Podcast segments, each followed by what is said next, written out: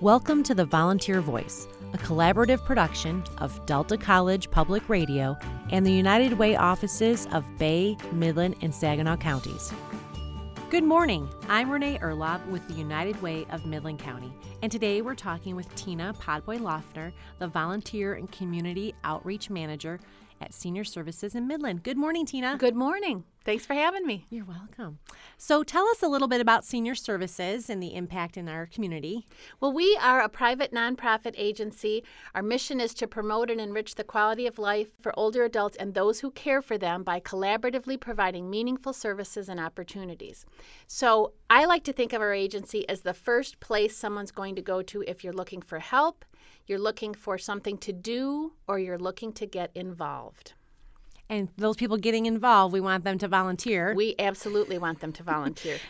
Go ahead. Can you share a success story with your volunteers? Well, I just yesterday spoke with our volunteer of the month for November. And one of the things he said, I asked him, why, why do you continue to volunteer? He says, it is an absolute joy.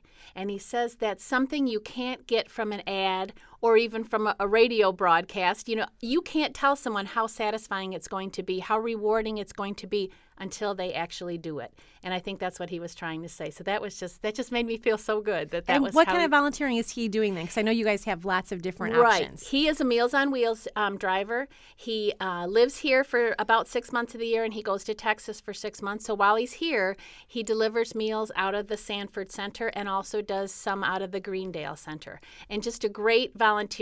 The uh, center director at um, Sanford says, "I asked I asked her, well, how how often does he drive?" And she goes, anytime I ask him to drive. So that's pretty nice. That that's is pretty nice. nice. Yes. So what kind of volunteer opportunities do you have open right now? Well, we always need Meals on Wheels drivers. That's that's one of the biggest ones because we have so many of them. We have about 160 Meals on Wheels drivers. And so if someone goes away for the winter, we need someone to replace that person. If someone's sick or has some health issue, we've got to have those people still need their meals.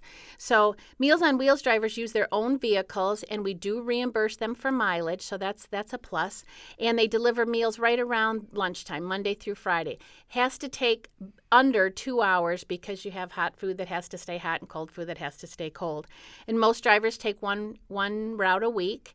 Um, some do more, which is wonderful, but uh, most drivers just take one route a week, and um, they love it. They see that, you know, they take the one route a week, so they see the same people every time they drive, every time they deliver meals. So they're and they're also checking on those people to make sure they're okay. So it's a great it's a great service. It's really rewarding. Our drivers just love it. Some of them have been doing it 15, 20 years. So it's obviously doing something for them too. So obviously they need a car. Is there any training involved or registration? We or? do. The, the whole process for volunteering is they fill out a registration form. I do an orientation with them, gives them some background of the agency itself, and then a little bit information about volunteering itself, and then I pass their information on to the staff person with whom they'd be working, and they do more training for the Meals on Wheels or transportation drivers or whatever volunteer opportunity they're um, going to be involved in.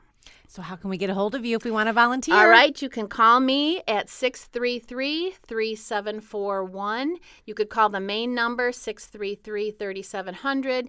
There's information on our website, seniorservicesmidland.org, and we also have a Facebook page. So, lots of lots of ways to find us, and um, we, we want you. We need you. And this is Tina Podboy Loeffner from Senior Services in Midland. Thank you so much. Thank you so much. The Volunteer Voice is a weekly production of Delta College Quality Public Radio and your Great Lakes Bay region of United Ways. To get involved in a volunteer project, please contact your local United Way.